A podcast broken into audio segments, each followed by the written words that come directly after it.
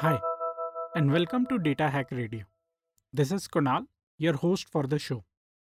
In this episode, we will talk to Matthew Honnibal and Ines Montani. Matt and Ines are founders of Explosion.ai and are also makers of the popular open source NLP library spaCy.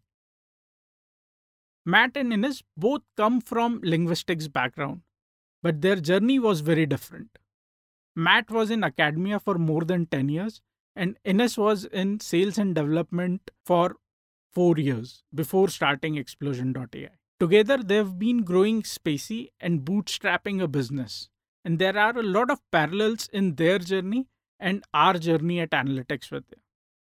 We also discussed their perspective on recent developments in NLP and how they see the field evolving in next 3 to 5 years.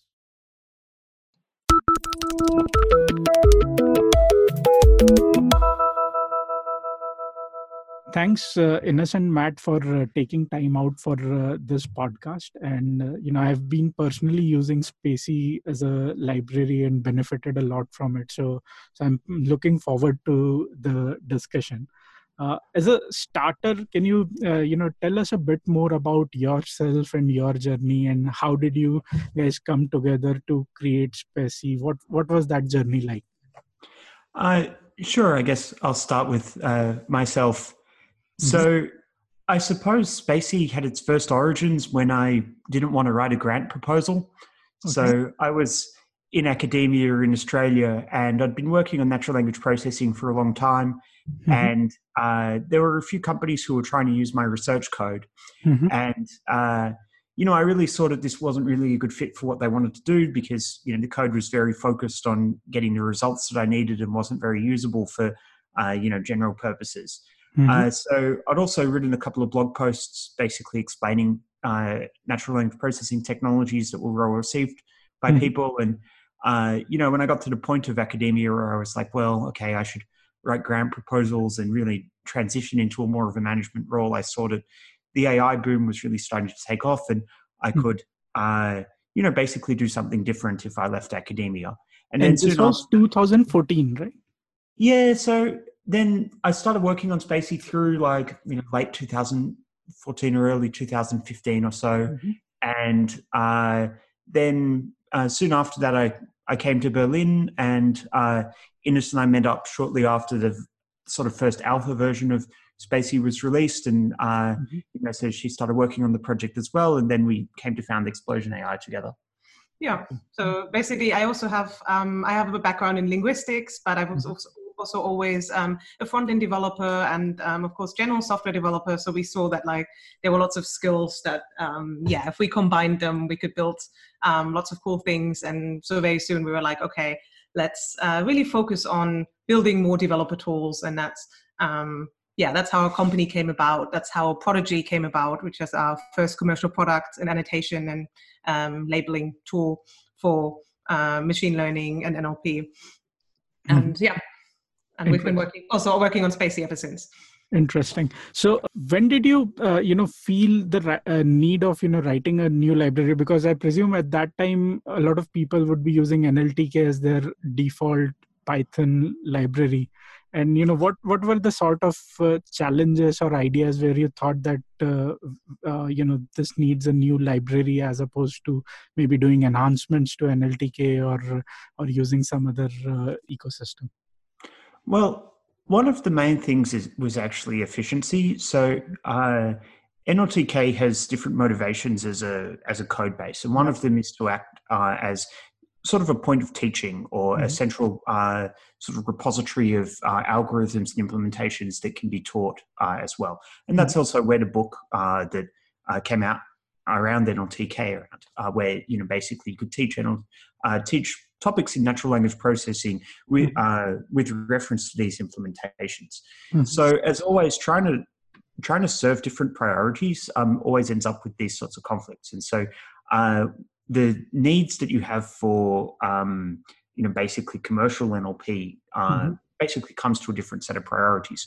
And one of the most important of those is efficiency. Uh, mm-hmm. And um, so Python itself is a fairly inefficient language, and so mm-hmm. the best way to get efficient, uh, you know, Python usable things is to write C extensions with Cython, um, mm-hmm. the language which spaCy is ultimately implemented in. Mm-hmm. And this um, uh, was even more true when I did spaCy. When I first started working on spaCy and linear models were more popular because mm-hmm. there you need to have um, the the models are very data. Uh, you know, basically used a lot of memory, and mm-hmm. uh, in, they could be implemented very quickly if you used something like C or Cython, uh, mm-hmm. and you didn't have this sort of main call into a neural network library that you have now. Mm-hmm. So um, there was no way to basically write these C extensions for NLTK. Um, mm-hmm. I also wanted to basically have a different library that took a different approach. And one of the differences in philosophy was having one way to do it and mm-hmm. only one solution or a much more pared down set of uh, modules and processes than uh, NLTK gave you. Um, mm-hmm. And so that was also another reason why I was you know interested to uh, start a library that came from a different perspective and had a different set of design assumptions.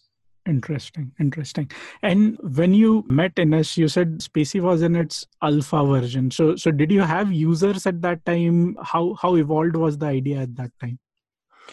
Um, so I think we actually first met before spaCy was yeah. released, and okay. so I remember you were you, we were talking about like the library yeah. you were working on and what you were writing. So um, yeah, yeah, yeah. So it was soon after it was um, released. Ines uh, got involved writing visualizers for it. Um, and at that stage, I guess we had a few users, but mm-hmm. um, uh, you know, the first time the library's uh, released, there, you know, it had different limitations and it was also quite a young code base. Yeah. So naturally the, the user base grows over time. Mm-hmm. Um, mm-hmm. So I think it had a few users, but not nearly. Yeah, they definitely there are a few people who are still using spaCy who I also remember were like users from very very early on, which is always cool. Okay. Where you, have, you know have people who followed the journey.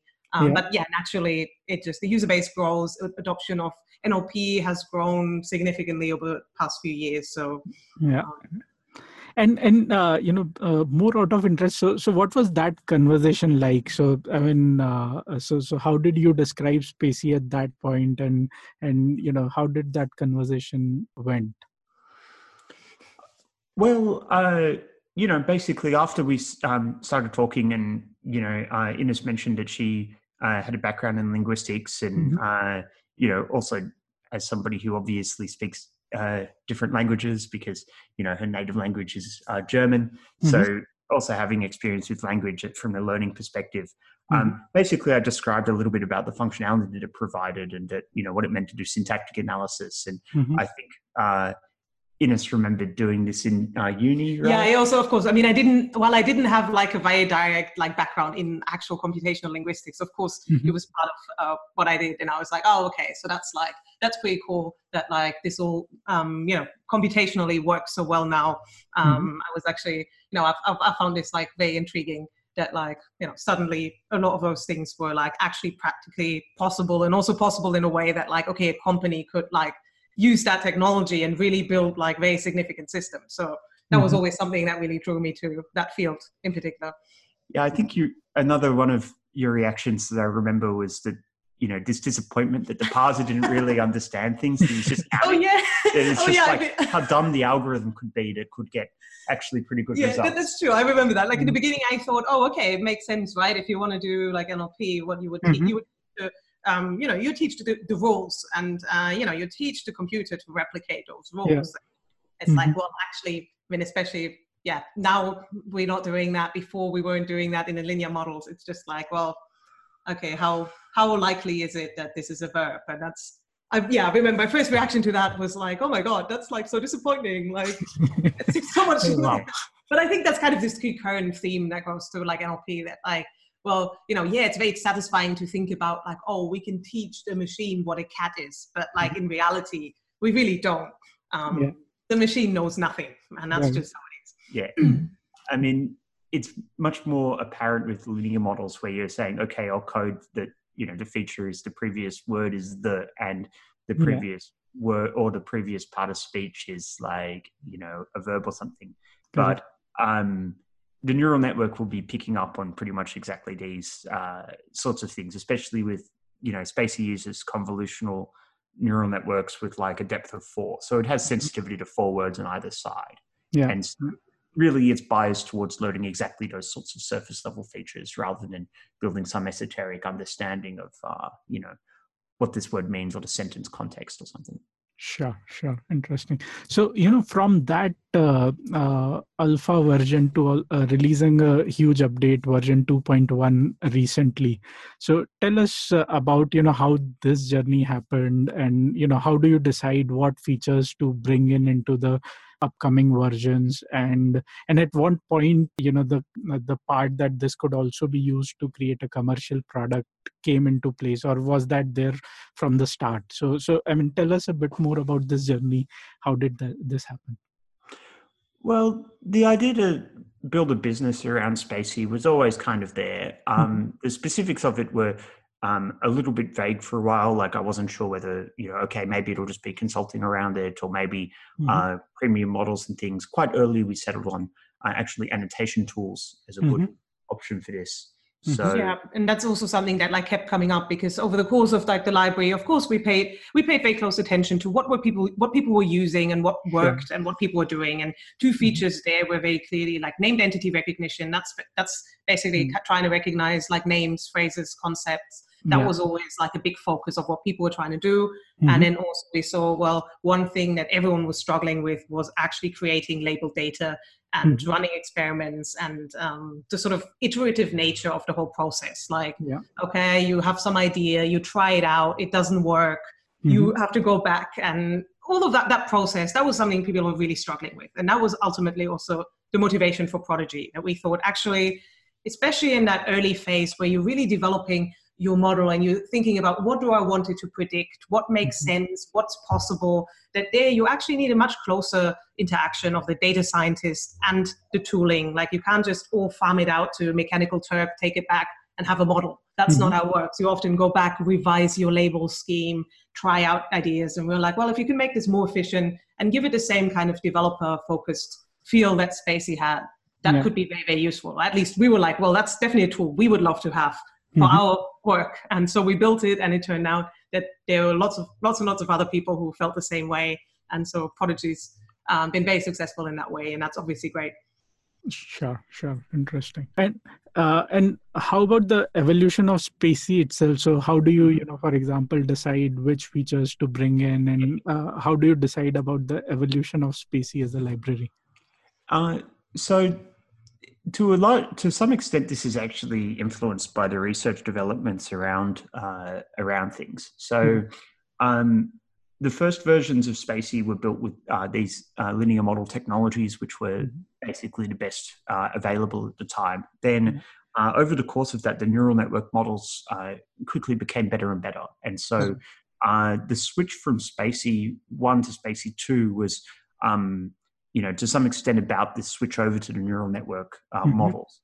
At mm-hmm. the same time, uh, as this was happening, uh, the user base was evolving uh, much more. Of the knowledge in the community was evolving much more towards people wanting to have uh, custom pipeline components. Um, mm-hmm. because, you know, basically, the data science community was growing so much around it, and the use of machine learning, different machine learning technologies, was growing so much. And so that's why the um, many of the key features of spaCy 2 were around these pipeline components and having these pluggable architectures and uh, that sort of stuff. Mm-hmm. Um, and uh, then um, for V2.1, it's been much more about basically stability and performance. But then mm-hmm. another feature that uh, you know basically came up into prominence over that time was these language uh, transfer learning and language model mm-hmm. pre-training, and that's why spaCy uh, 2.1 ended up with um, uh, you know having that as a main feature because this was like you know an exciting development in the research community. Mm-hmm. so um, over this whole time there's been some things which we've basically been meaning to get back to that um, we haven't uh, that you know other things that developed around it that we haven't managed to do as much of this as we wanted. But one of them is actually much more knowledge based um, uh, entity uh, things. So mm-hmm um, you know, one of the core uses of spaCy is in information extraction type of topics, or mm-hmm. uh, basically going from unstructured text to structured uh, knowledge, like it basically extracting a table of information from a raw uh, mm-hmm. sample of text. So uh, what we have uh, in the works at the moment is um, a new component for entity linking, so mm-hmm. resolving mm-hmm. names to knowledge base entries. So we mm-hmm. have uh, a developer working on this um, full time, and you know we hope to have that basically ready for presentation by our conference, spaCy IRL, which is in July here in Berlin. Mm-hmm. Uh, and uh, then other things uh, that we're working on for that as well are better models for the different languages uh, and um, you know basically a couple more components like this that you know basically build out the uh, the pipeline and build support for different things okay okay interesting and on the languages front so what are the different languages which you're uh, planning to there is work already happening is that something which you can share okay so uh, at the moment, the core languages which are um, which have some support or which have models available for them are uh, mostly European languages mm-hmm. like uh, English, German, French, Spanish, uh, and you know a couple of others have limited support. Mm-hmm. So uh, we're developing uh, data packs for basically premium models for specific purposes for these, based on our own annotations, mm-hmm. and uh, we also want to develop um, some more languages for uh, some more mo- models for East Asian languages. Um, so languages like Chinese, Japanese, and Korean require uh, basically model support in order to do accurate segmentation and, and analysis. Uh, mm-hmm. Uh, we're also um, putting a lot of effort into lemmatization uh, at the moment. We have a student working on this, and uh, the uh, results of this look pretty good. So for many languages, lemmatization is pretty important. Mm-hmm. Um, we have support for um, uh, several uh, languages of India um, at the sort of oh. tokenization level, and we'd like to have more full support uh, for these as well. So uh, I think the support for Hindi tokenization is okay, mm-hmm. Uh, and uh, I think the support for Tamil is also reasonably good. Yeah, I think we also just had another pull request um, yeah i don't remember but like it's definitely coming up and so that's also where the community yeah. steps in a lot but yeah. like one limitation obviously with these pre-trained models like we see the pre-trained we distribute um, a lot of um, quite quite a few pre-trained models for several languages, mm-hmm. but uh, we see them more as like base models you can use to test out the uh, the functionalities, but also to build upon in your own systems. Because one mm-hmm. limitation, obviously, is the data. Like there's some languages like English where we're able to license like very good that you can you know train pretty decent models on but the other languages where just the resources are more sparse So we have to say okay we might have our own projects or lots of hmm. companies are saying we're labeling our own data to train our own models so that's also why a lot of our focus has been on um, improving like fine-tuning models but also training your own models with your own data mm-hmm. um, because that's that's ultimately where like really kind of the magic happens or where you know you can really use uh, the technology in like the most powerful way yeah, yeah. interesting. And you know during this period you would have obviously come across a lot of use cases. You've been talking to community about where they are using. So do you remember any uh, usage which is almost uh, unexpected or came as a surprise to you? So any interesting use case which uh, you are not expecting people to use it for or something which uh, stuck out uh, compared to rest of the use cases? Um so one of the things that comes up a lot that we were surprised by is um, actually under, uh, extracting information from resumes. Mm-hmm. Um, this okay. comes up a lot in uh, Prodigy as well. We have several Prodigy users basically doing annotation for this. Yeah, I have heard um, that too. Uh, so some of this is also, um, you know, basically uh, there's a strong component of PDF parsing in that, and mm-hmm. uh, it's challenging because the text isn't necessarily sentential text. Yeah. So it's kind of the edge of what um, uh, you know these tools are sort of well optimized for. Mm-hmm. Uh, and then uh, network uh, network logs I've seen that was pretty interesting. I'm not sure if that was actually successful, but like mm-hmm. project trying to use NLP for that. And I think also more generally, just seeing like the the, the, the different industries and also industries and areas and companies where just instinctively you would have never thought like okay what are they doing with nlp and why do they um, invest so much in these technologies and then you're like well yeah of course every industry pretty much any industry you can come up with, they'll have to mm-hmm. deal with text and they'll have to deal with like humans having written something somewhere at some point. And mm-hmm. so then, of course, they want to do something with that. But that's like sometimes we have also new users using Prodigy from companies where I'm like, wow, that's like, that's, yeah, I would have not ex- expected this at all. And that's a super cool, like, yeah use case. And that always amazes me. Like, Yeah, um, so one thing that comes up for Prodigy is we've got several users in uh, different uh, companies in the aerospace industry. So mm-hmm.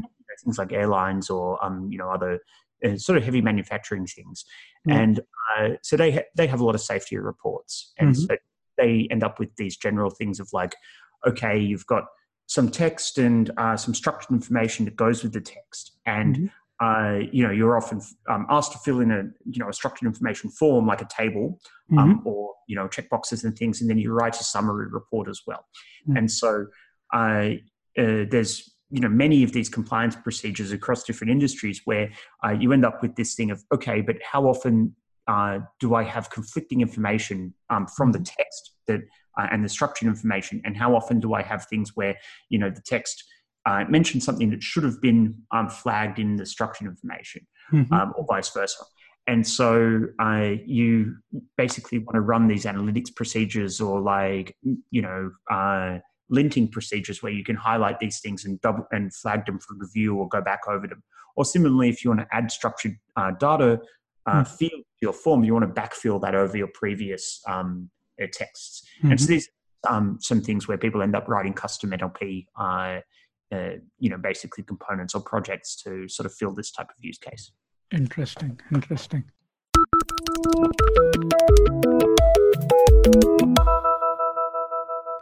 Hello, listener. I'm very excited to announce the launch of DataHack Summit 2019. So, DataHack Summit 2019 will be happening in Bangalore from 13th to 16th of November 2019. DataHack Summit is India's largest applied artificial intelligence and machine learning conference. And we have made a few changes in line with our community demand. So this year we have added one entire day for hack sessions. So we have extended a day in conference. So the conference would now be three days, and there would be one day for all the workshops. That's the four days. And on that one incremental day, we'll do hack sessions. So there was a lot of demand for hack sessions last year, which we could not cater to. And that is why we have added one entire day for hack sessions. So there will be 1200 people attending DataHack Summit with more than 70 sessions and hundreds of speakers. If you are into data science, you just cannot miss this conference. Last year, we sold out our early bird tickets much faster than what we had anticipated, and I expect the same this year as well. So, if you are going to be in Bangalore in November, make sure you book your tickets today. The link to the link to book the tickets is included in the show notes.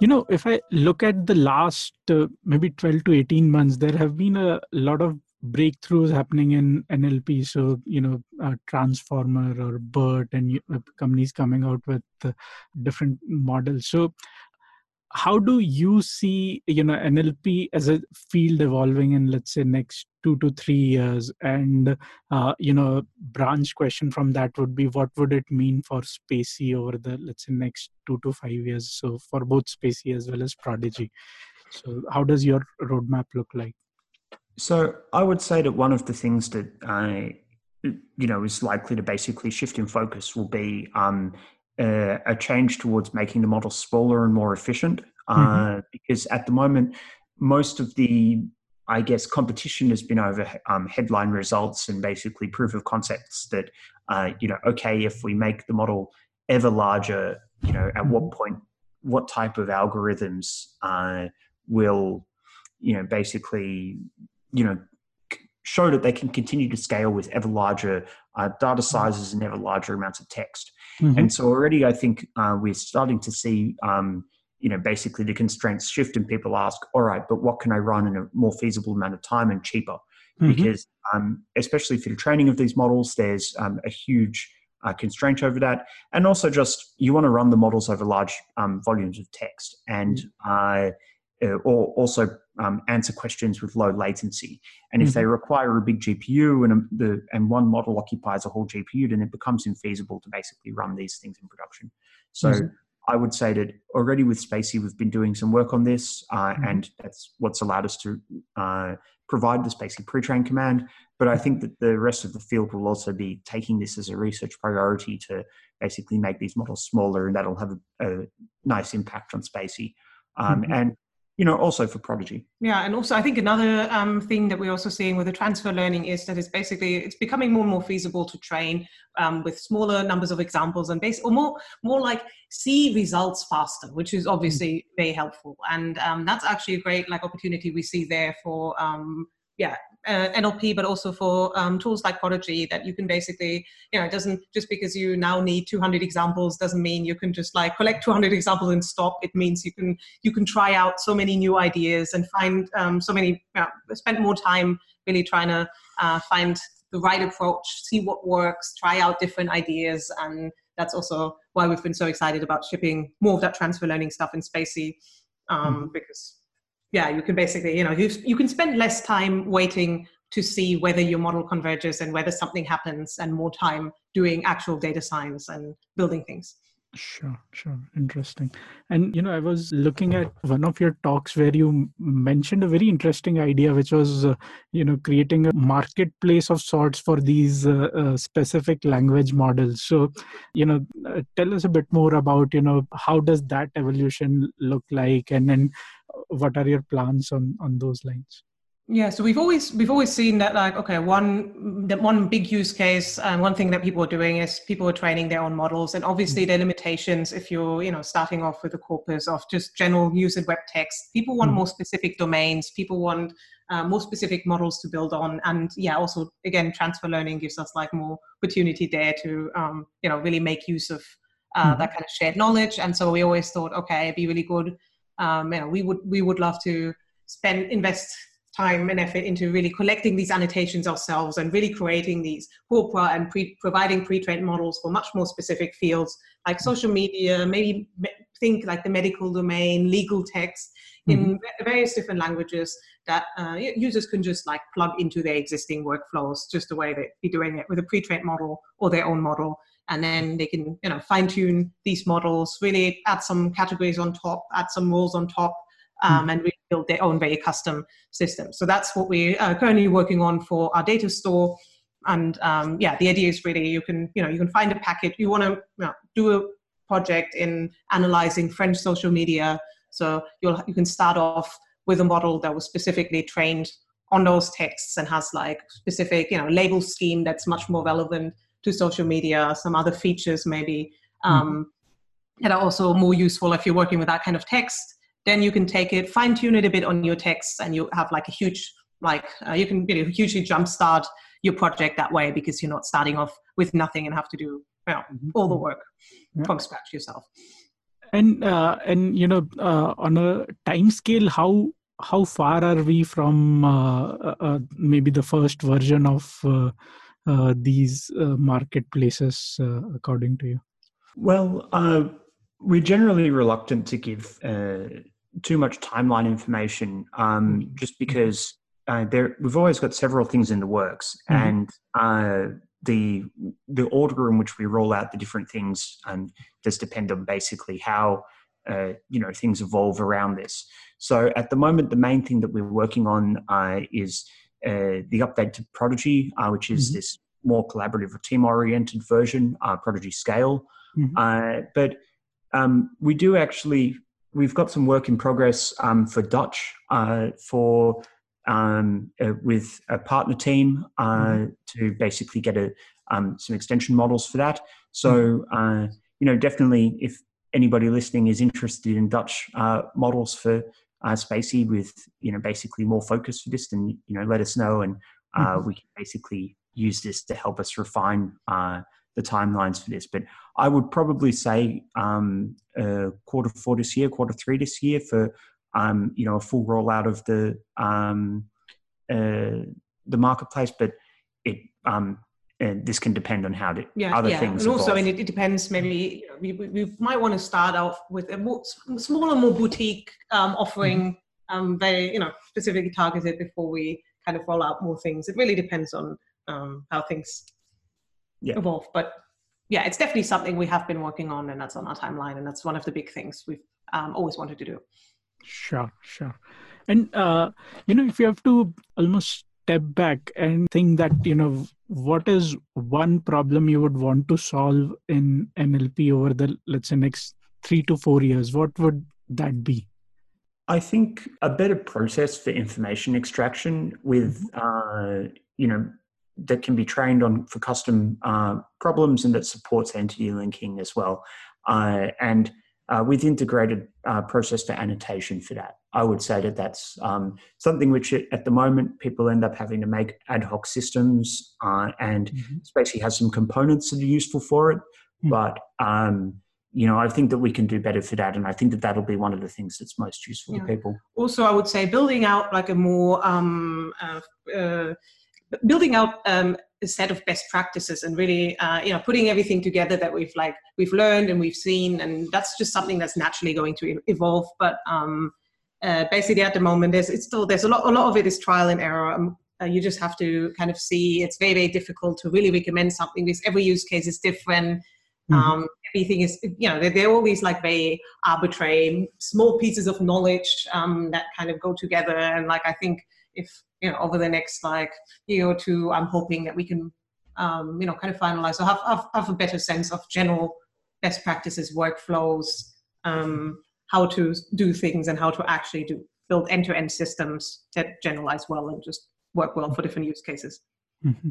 so that's uh, more like a plug and play system which adheres to some standards which let's say are agreed in industry and, and then can be used in a plug and play environment would that Mm, uh, I don't think that that's quite it. It's more more like you know learning materials and resources mm-hmm. and things uh, yeah, to like, basically help people guide their projects. Because okay. I think that a lot of this exists for if you look at like more standard software development, like okay, mm-hmm. how to build like insert something here uh, for Python. Like mm-hmm. there, there, there, are a lot of guidelines, and there's a pretty clear understanding of how you get from like start to finish. Sure. Um, and that's just not really true for machine learning, data science, NLP. And yeah. uh, there are lots of different fragments, like depending on if, if someone, you know, we, we, interact a lot with our users on our forum and community. And there are a lot of cases where I'm like, oh, I'm pretty sure you should definitely try that approach because that sounds promising. And often mm-hmm. that works, but that's very far away from really,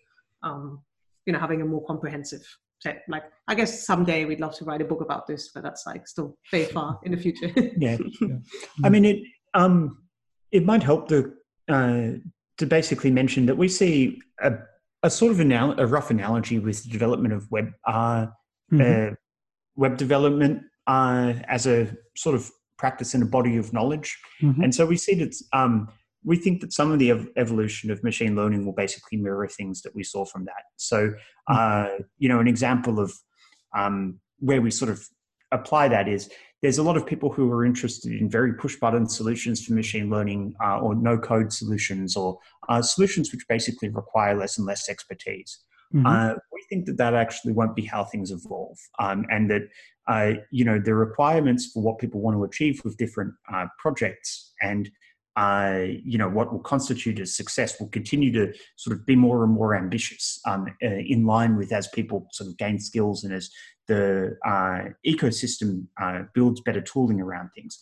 So just as there is a space in web development for things which are, you know, basically more drag and drop solutions or sort of low skill mm-hmm. solutions, but it, but overall, um, most web development is uses quite complicated tools or quite sophisticated tools in order to develop the best uh, you know product that they can and we think that the same will be true in machine yeah. learning and also the web the web is developing it's like well yeah okay we can yeah. now build like all of these super fast super good websites but like they're getting larger and larger and larger it's like you know you would think that like okay the web would get like better but like it's kind of uh, you know, pe- people are always inventing more and more stuff, and oh, we can add like you know now we have 50 trackers, and there's going to be so we kind of always always kind of working against that, and just mm-hmm. like okay, people might have said like I don't know 10 years ago that like by now um, development for the web or uh, yeah web developers will be obsolete and like there's no need for people working in that domain when actually yeah. we see the exact opposite and there'd mm-hmm. be a lot of people working on web standards and tooling and actually developing the solutions that then other people use um, mm-hmm. to build I think so. I think that's that is a pretty good analogy, and also it does mean that, of course, over time, the technology itself and doing things will inevitably become more accessible, which is really good. Like mm-hmm. you know, you'll be able to solve like the problems that are now very very tricky much more mm-hmm. easily without having to um, have you know without needing a machine learning PhD. Mm-hmm. But it also means that there'll be still be more and more challenges, and the, there'll never be like not a need for like people um, and developers working in that field. Sure, sure.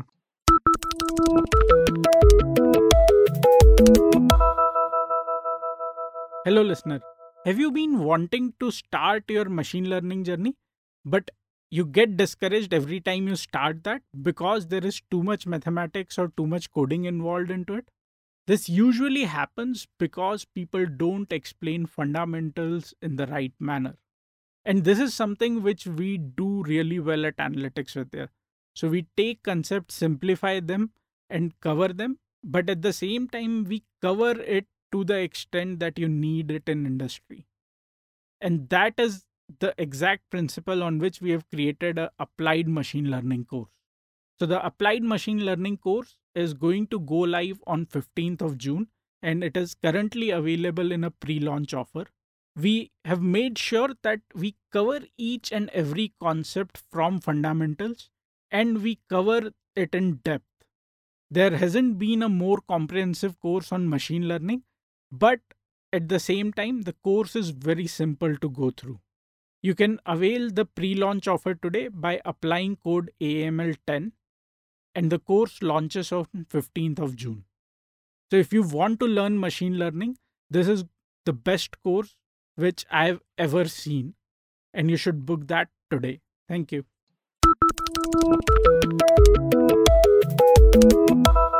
No I, I really you know like that analogy and, and i think that puts a lot of things in perspective and in the fact that you know for example there are some users on web who can, uh, can now for example maybe install wordpress and start their own blogs which who don't kind of focus on the latest research and tools but there are a group of people who are working on the research side and engineering side of things as well so yeah even look at the team building wordpress and what they've been uh, through and like all all the work that went into like the, their latest releases and so yeah. Yeah that already says a lot yeah.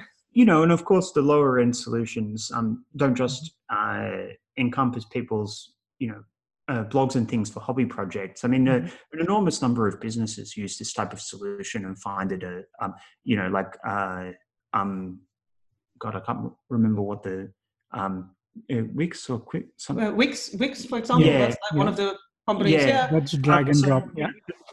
People do this a lot, and there's many businesses which find this the most efficient solution. But of mm-hmm. course, mm-hmm. there's many other companies where you know, there's no question that you want a custom website that you've developed uh, yourself or a web application that you've developed yeah. yourself. Yeah, in a mobile application and so on. Yeah, yeah. Yeah. yeah. So, do you, um, so basically, the analogy that we see there is that um, you know people will continue gaining skills in machine learning, uh, and while there will be various a variety of ecosystem for you know basically people at different points of that, that you know the ambition of the projects will not cease and mm-hmm.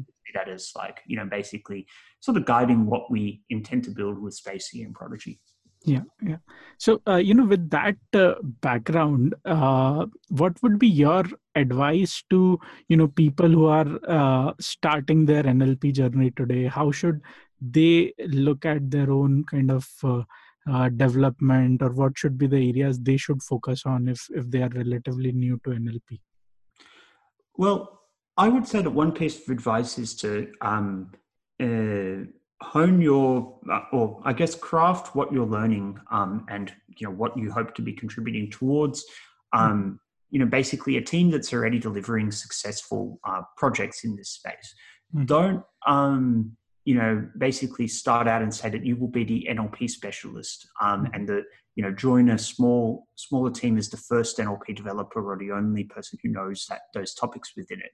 Mm-hmm. Um, and the reason for that is that if you do that, you're likely to end up, uh, you know, running projects which aren't successful because you're mm-hmm. unlikely to have enough influence over the the projects to get um, you know briefs that are likely to succeed um, you know management are likely to give you um, project plans which are actually turn out to be unrealistic and you know also you will, you will be inexperienced and unable to basically tell what's likely to work and what uh, you know is likely to be inefficient and when to push back against those requirements mm-hmm. whereas if you join a team which is already de- uh, delivering success and uh, maybe bring in a sort of side speciality for instance you know have uh, you know stronger de- uh, DevOps experience with enough uh, NLP or machine learning um, sort of domain context to understand what they're doing, then I mm. think you'll be able to sort of join a team and basically be able to move in sideways and mm-hmm. understand the, the projects better from that perspective. Uh, mm-hmm. So I think that that's probably a you know a better path into the career than just assuming that all right, well you'll become the NLP expert and join the team as the NLP mm. expert. I think you need to basically have a bit more hands-on experience than that. Yeah, and I think another thing I would say is that maybe yeah, NLP. There's more to NLP than just like all the you know the modern deep learning stuff. And it's I know it's a point that's been made before, but like there's mm-hmm. You know ultimately I think a lot of it does come building things does come down to um, building software and building applications and reasoning about what you're doing. And like often you know it's very easy to just try to find like okay the one end-to-end approach of like okay here's what my system needs to do now i need to find some way to train a model to do exactly that when mm-hmm. often you know it helps to take a step back and think okay what do i really want to do here what mm-hmm. can i predict what works um, and then how can i go from there uh, to my end goal how can i just mm-hmm. apply some basic you know some rules some logic think about stuff um, and i think it's often yeah it's easy to sort of to lose a bit track of that because it's not really it's not the sexiest kind of stuff that people are talking about but it's often what we've seen what really drives the success of many uh, projects Sure, sure. No, that's really helpful. And final question is, you know, uh, well, you did mention it uh, before. So, what are the ways in which you know our community can get involved and maybe help in some of the areas with where you need more crowdsourcing or any any any areas where you think community can be useful in uh, accelerating the development? Um. So, at the moment, uh, spaCy's benefited a lot from having a community with, uh, you know, basically lots of different language backgrounds and mm-hmm. running prog- uh, mm-hmm. uh, projects with different uh, uh, languages. Mm-hmm. So that's something where we've really uh, benefited a lot from contributions.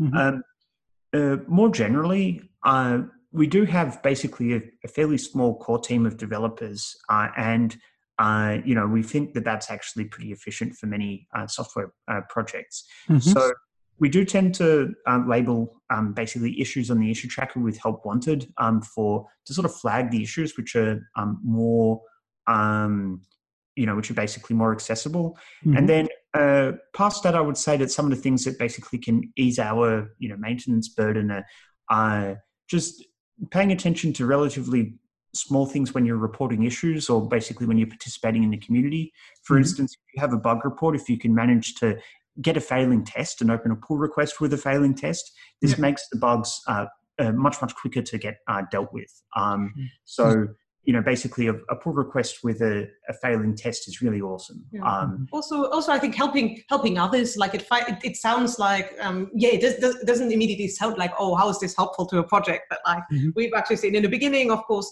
we and we're still giving a lot to like the community by like answering questions and talking to people. And at the moment, like it always makes me super happy to see that there are now lots of people in the community who are then on our issue tracker on Stack Overflow or other communities online helping others and answering questions and kind of um, passing that forward. Uh, yeah. I think that's for a community that's always a great thing to do, uh, or mm-hmm. write, writing about like how, how you solve the problem, mm-hmm. um, what you've built. Like I think that's that's something that benefits us because you know there's someone else who can like answer people's questions, but it also benefits the overall community because sure. there's more knowledge and more exchange. Yeah, yeah, no, definitely that does, and uh, I mean that's that's uh, how we've been uh, you know benefiting from the community so people coming and contributing articles and other people benefiting from it mm-hmm. yeah. completely yeah. understand that great great uh, thanks thanks Ines and matt for your time it was uh, you know really wonderful uh, conversation to hear your thoughts and you know the direction in which uh, both spaCy and prodigy are heading I'm, I'm, really excited about it and i'm sure uh, you know I'll, I'll, hear a lot more about these uh, in incoming weeks and months and years so thanks yeah. thanks um, thanks so just to um, you know, basically re- reiterate. Um, uh, if you are listening and you're in uh, Europe or Germany and you want to come check out um, uh, the conference that I mentioned, um, so that's mm-hmm. happening uh, on July 6th. Um, yeah. Uh, you can get the URL at irl.spacy.io. Yeah, mm-hmm. and otherwise, if you're located in India, I'll be giving uh, a keynote at PyCon India in Chennai in um, October. Yep. So I didn't um, know yeah. that. yeah. as well. yeah, and Matt, Matt, will be speaking as well. So um, yeah, we'll both be around. So it'd be really cool uh, to meet yes. some of the community. Uh, yep. Sure, that's that's exciting. Thanks, thanks, Matt. Thanks, Ines, and uh, great conversation. Thank yeah. you. Thanks. えっ?